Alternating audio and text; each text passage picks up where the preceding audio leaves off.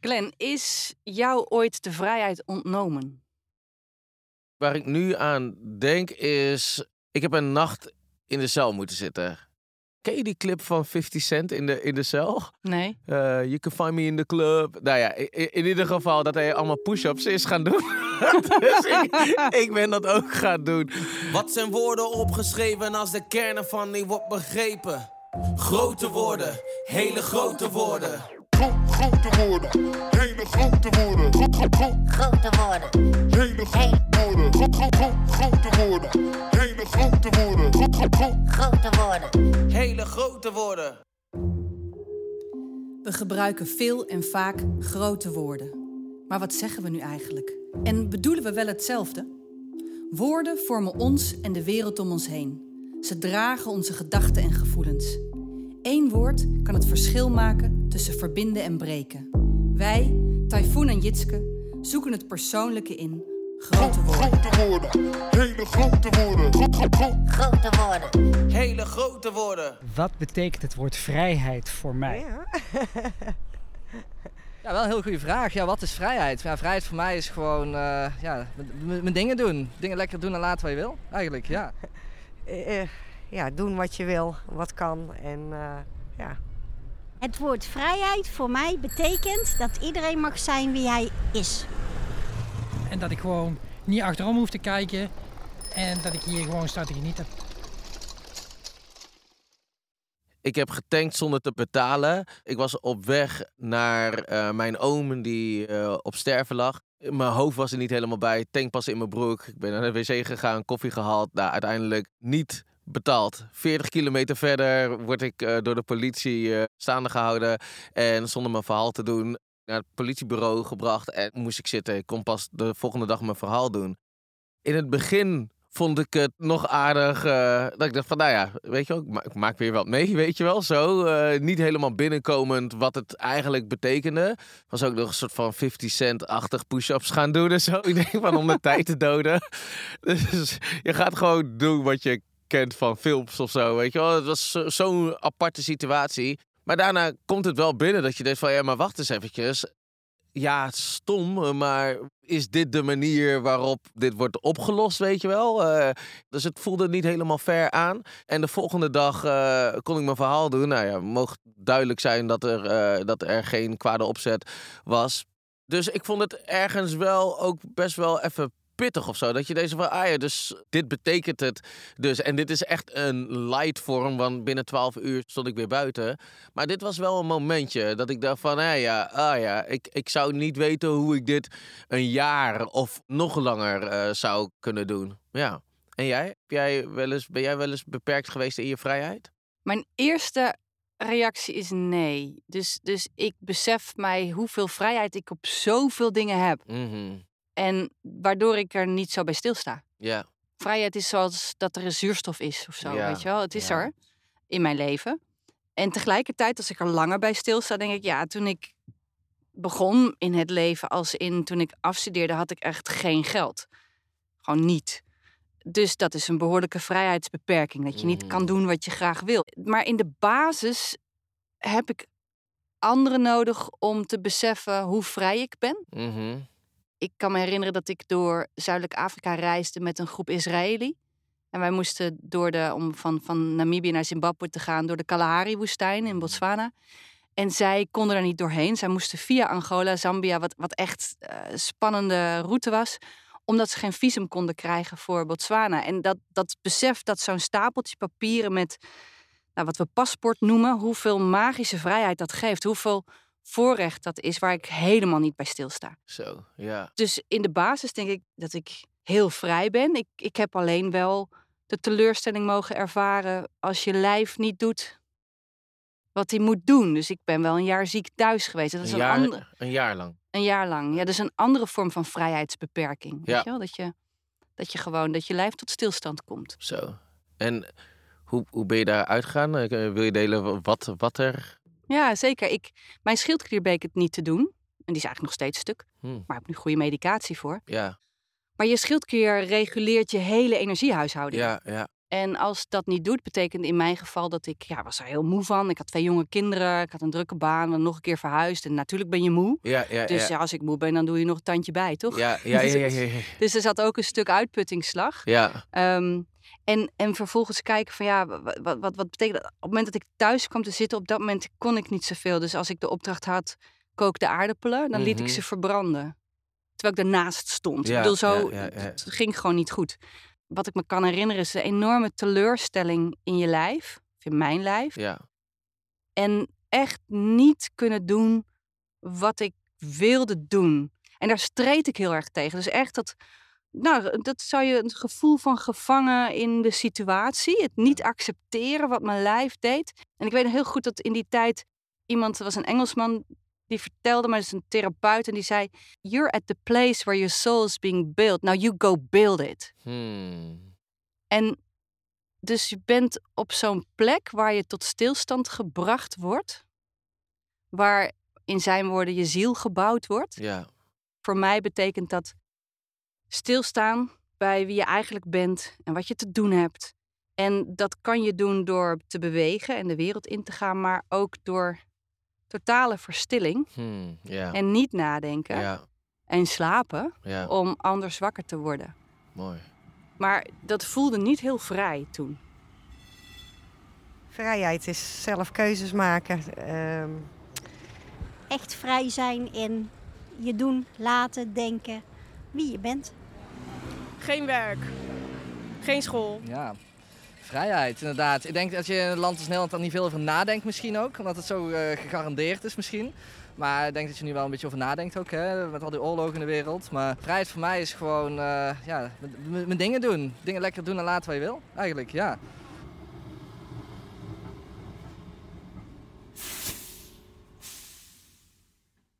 Ben veel bezig geweest met de Advaita Vedanta, The Knowledge of the Self uit India.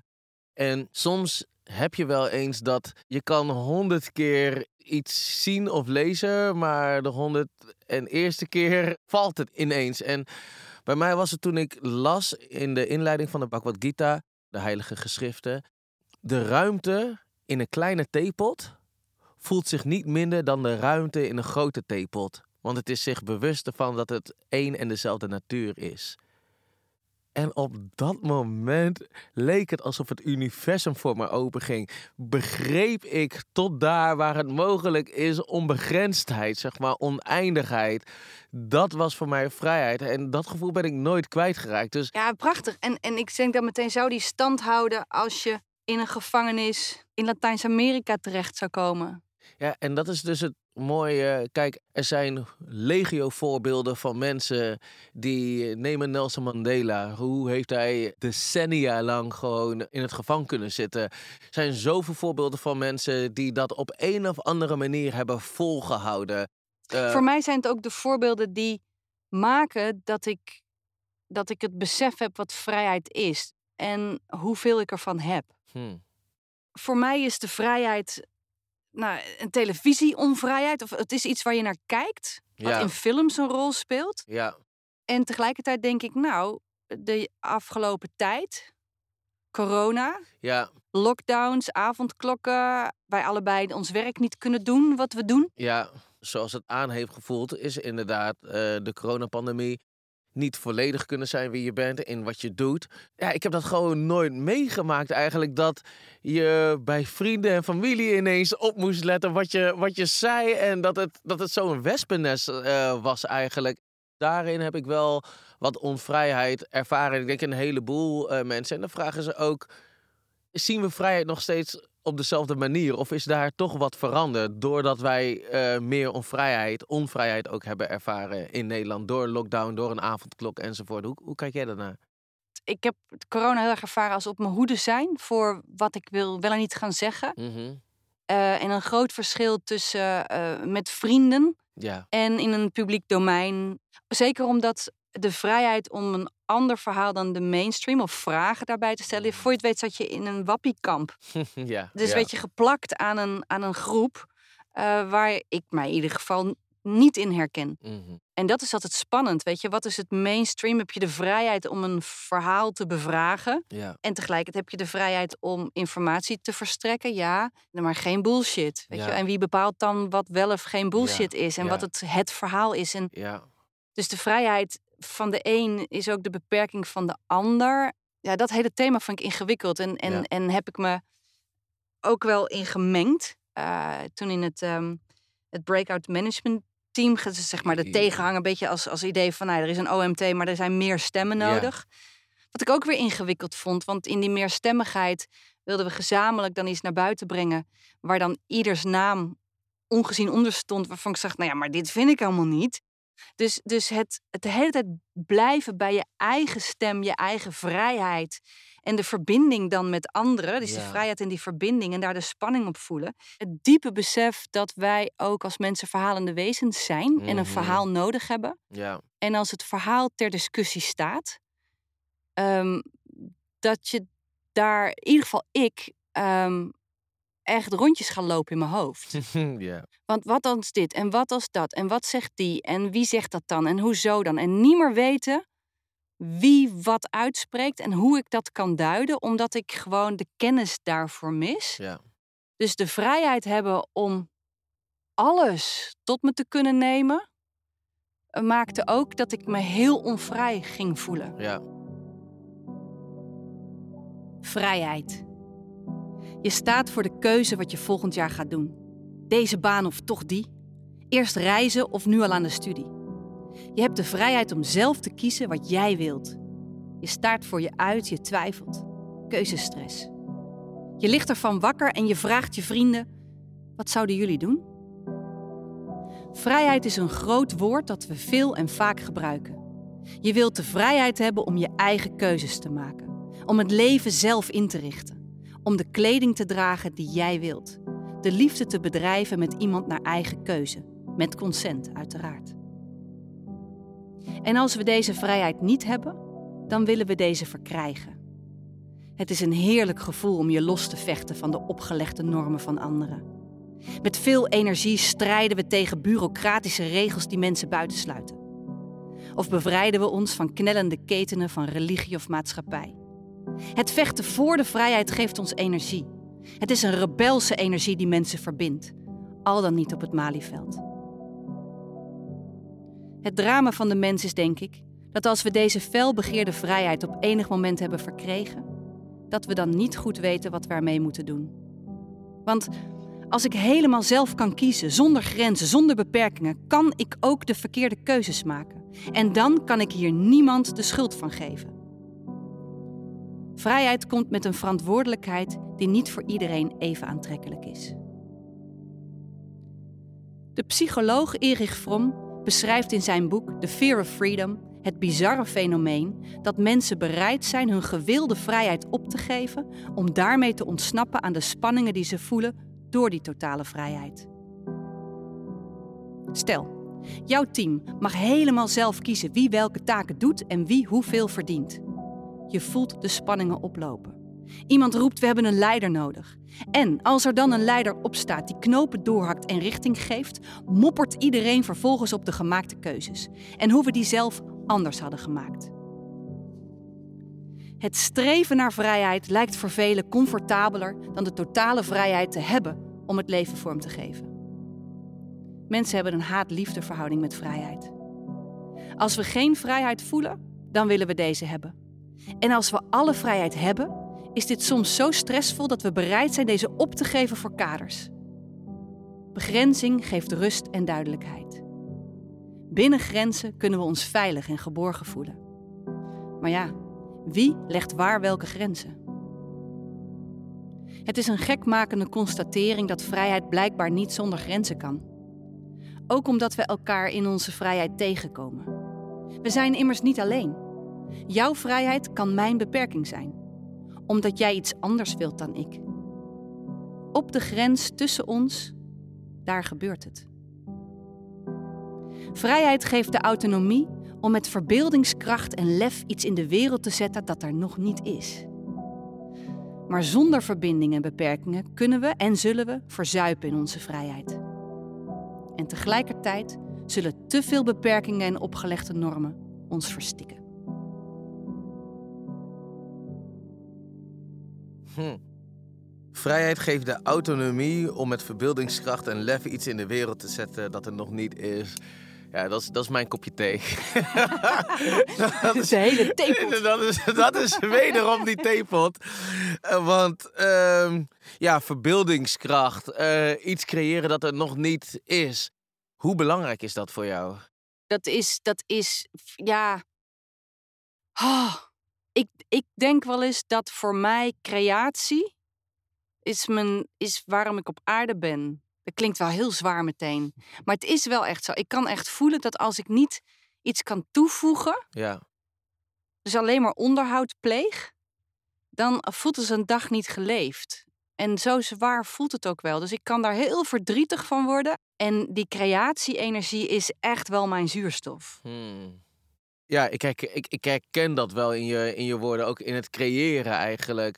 Op het moment dat er geen vastgestelde kaders zijn, dan is alles mogelijk. En ik vind het heerlijk om, als ik kijk in mijn creatieve proces, om juist, juist het los te laten. Ik was misschien een van de weinigen, ik, ik, ik weet niet hoe ieders creatief proces is, maar als rapper was het best wel ongehoord dat je niet schrijft op de muziek. En Hmm. ik dacht van ja, maar de, de producer die neemt toch ook niet eerst mijn teksten om vervolgens daar de muziek op te maken. Dus eh, mijn insteek was altijd vrijheid. Gewoon laat mij vrij resoneren met dat wat er is. Met, eh, laat het stromen, zeg maar. En ritme zit wel in mij eigenlijk. En dan brengen we dingen samen. Nee, maar dan, is, dan heb je op een gegeven moment albums gemaakt. Hè? Je staat nu Ja. op een plek waar mensen ook iets van je verwachten. Dus, Ja. dus je zit in een genre, in een hoek. Je hebt daar succes mee.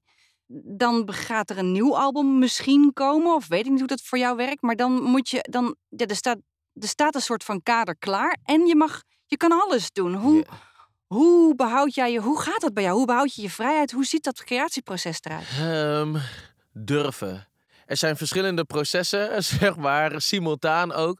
Ik zeg altijd, in een creatieproces ben je zowel God als de gootsteen. En dat binnen twee seconden gewoon. God als de gootsteen. Zowel God als gootsteen, inderdaad. Van, dat kan heel, heel snel variëren. En ik ben de studio ingegaan met drie termen. Spirit, durf en joy.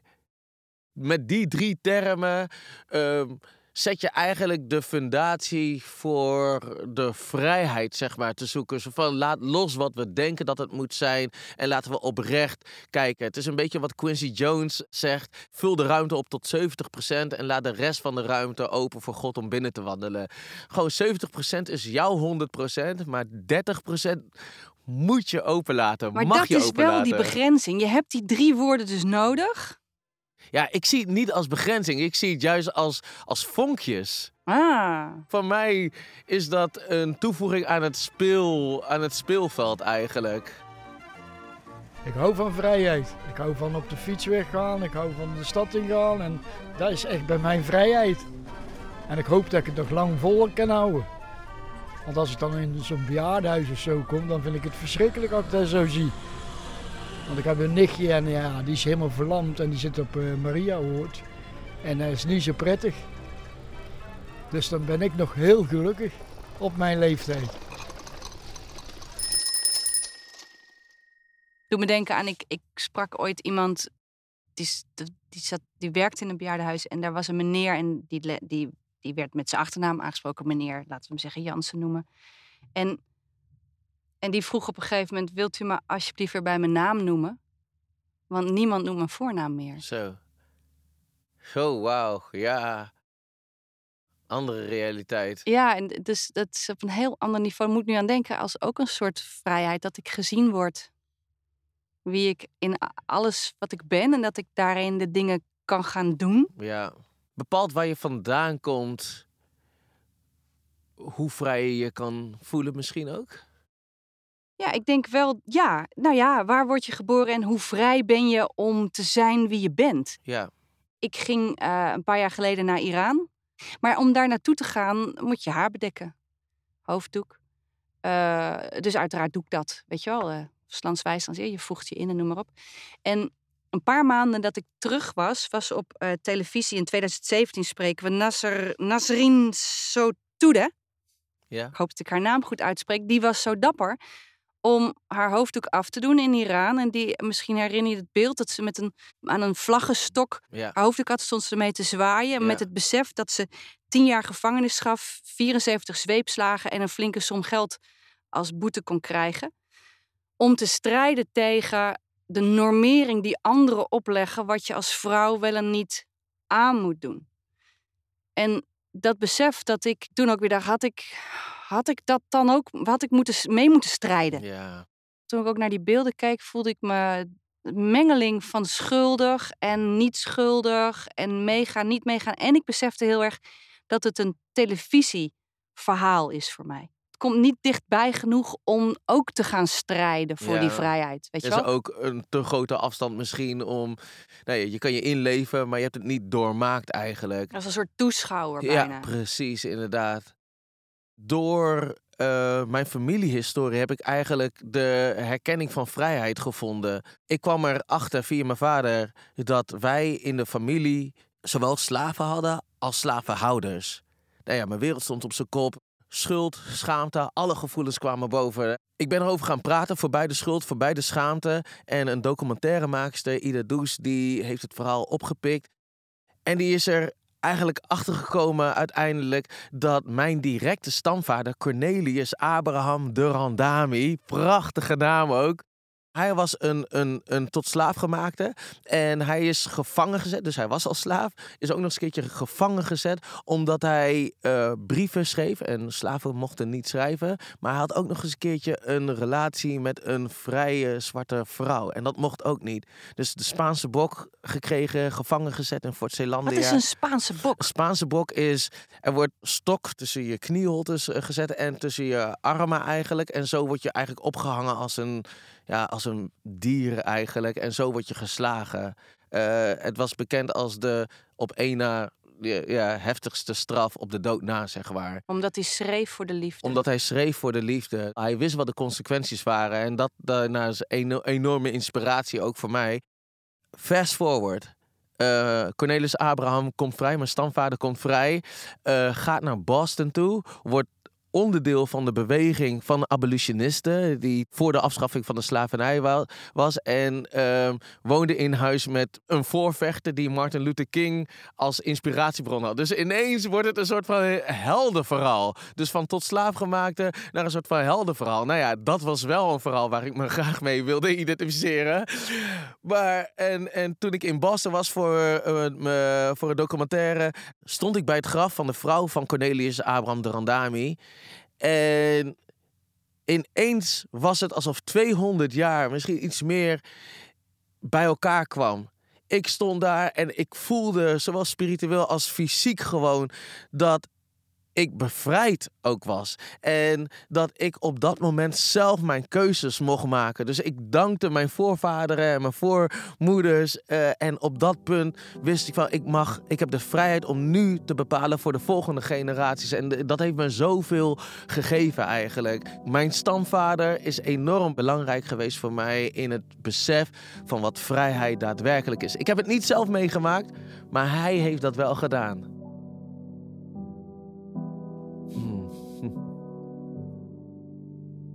Nooit gedacht dat wat er in me zat, ik ook wilde zijn. Vertegenwoordig mijn land, mijn dorp, mijn provincie, mijn stad en ons pleintje. Ik ben jou, in vrijheid. Gewoon leven, zuiver goud en volledig gezien.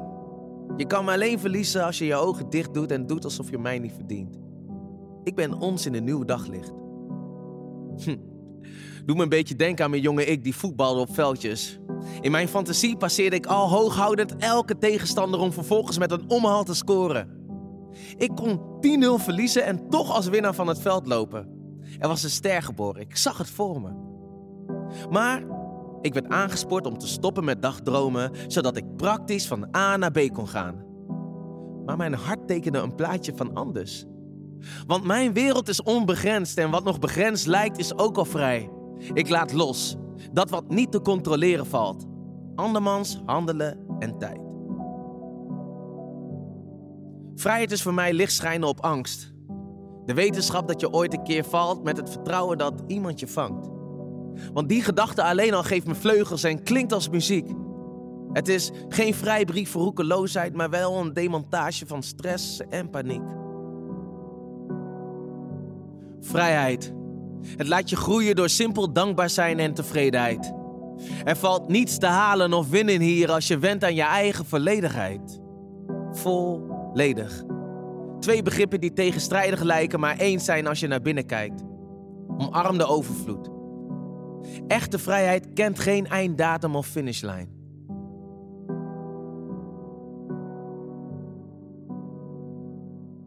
Wauw, volledigheid. Ik, ik luister ernaar. Ik heb ooit, toen was ik eind twintig, met jongeren gewerkt. Jongeren die drugsverslaving, gokverslaving, geldproblemen. En die kregen een kans om in een helpdesk te werken, in de ICT. Mijn rol was om ze te helpen klantgericht te zijn. Denk dat ik misschien wel meer geleerd heb van hun dan zij van mij. Ik hoop dat ze van mij ook geleerd hebben. Maar dat ging over van alles nog wat. En ik herinner me, daar moet ik nu aan denken. Ik vroeg ze toen in die trainingen die ik gaf van... Weet je, waar wil je dan zijn? Dus ik gaf ze de opdracht, ga twintig minuutjes in kleine groepjes uiteen... en bedenk eens, waar wil je over tien jaar zijn? En ze kwamen terug, boos, verdrietig en de raddraaier van de groep, zeg maar... waar ik altijd wel... die keek me aan met vochtige ogen en die zei van... ja, maar hoe kan je ons die vraag stellen? Hoe kan je mij vragen, zei hij, om, om na te denken waar ik over tien jaar ben... als ik niet eens weet of ik morgen nog een huis heb? Zo, ja, ja. En, en dat, dat ben ik nooit vergeten. Dus, dus het besef van het gesprek hebben over een stip op de horizon is al zoveel vrijheid. Dat je daar überhaupt over na kan denken. Dus als je de mentale vrijheid dan niet hebt en daarmee ook de fysieke vrijheid, in dit geval voor deze jongen, is. Dus wat je heel mooi zegt, zo omarm de overvloed en onbegrensd. Laat los dat wat je niet kan controleren. Yes, I'm in. En als ik me dan weer verplaats Ja, in ja, die jongen, die zou ja. zeggen: Hé, hey, yo man. Maar hoe dan? Ja, en dat raakt me ook wel echt. Want ik realiseer me wat voor een voorrecht ik ook heb in vrijheid. Zoveel, zoveel vrijheid eigenlijk. En nou ja, als ik denk aan wat neem ik mee zeg maar, met dit woord. Hoe, hoe kan ik dit woord weer klein maken? Dan is het count your blessings, Glenn. Er bewust van zijn en daar dankbaar voor zijn. Ook dat dat eh, voor mij een hele belangrijke is. dankbaarheid voor de vrijheid, maar tegelijkertijd ook eh, ehm, compassie met hoe lastig het ook is, gek genoeg, Mhm. als je al die vrijheid hebt. Ja. En hoe soms het makkelijker is als je wat meer schaarste hebt, omdat je daarbinnen, ja, ja, misschien op een bepaalde manier vrijer kan handelen. En terwijl ik dit zeg, zitten er in, in een paar zinnen zoveel tegenstrijdigheden dat ik er zelf ook niet meer uitkom. Maar ik denk dat dat bijna waar het voor mij over gaat. Het, het, dit vind ik echt een woord dat we zo makkelijk in grote woorden gebruiken. Geniet van je vrijheid. Ja, St- eh, strijd voor je vrijheid. Herdenken van vrijheid. ja. Voor mij na dit gesprek denk ik ja. En dan weer in hele kleine brokjes de vrijheid om naar buiten te lopen, stap voor stap. En naar de dankbaarheid, maar ook de, de spanning die daarbij komt. Wat ga jij dan doen met je vrijheid zo? Mhm. Ja, mooi. Dankjewel, Jit. Jij ook. Wat zijn woorden opgeschreven als de kern ervan niet wordt begrepen? Grote woorden, hele grote woorden. Gro grote woorden, hele grote woorden. Gro gro gro Grote woorden. hele grote woorden. Gro gro gro grote woorden, hele grote woorden. Gro gro gro Grote woorden. Hele grote woorden. Dankjewel voor het luisteren naar de Grote Woorden podcast. Op woensdag 5 oktober in de Nationale Diversiteitsweek organiseren wij, Typhoon en Jitske, een uniek event genaamd Rhythm of Life. Met overdag een masterclass over diversiteit en inclusie voor organisaties. En s'avonds een groot concert van Typhoon en band Met verdiepingstalks van Jitske Kramer. Dus ga naar rhythmoflife-event.nl voor verdere info en kaarten.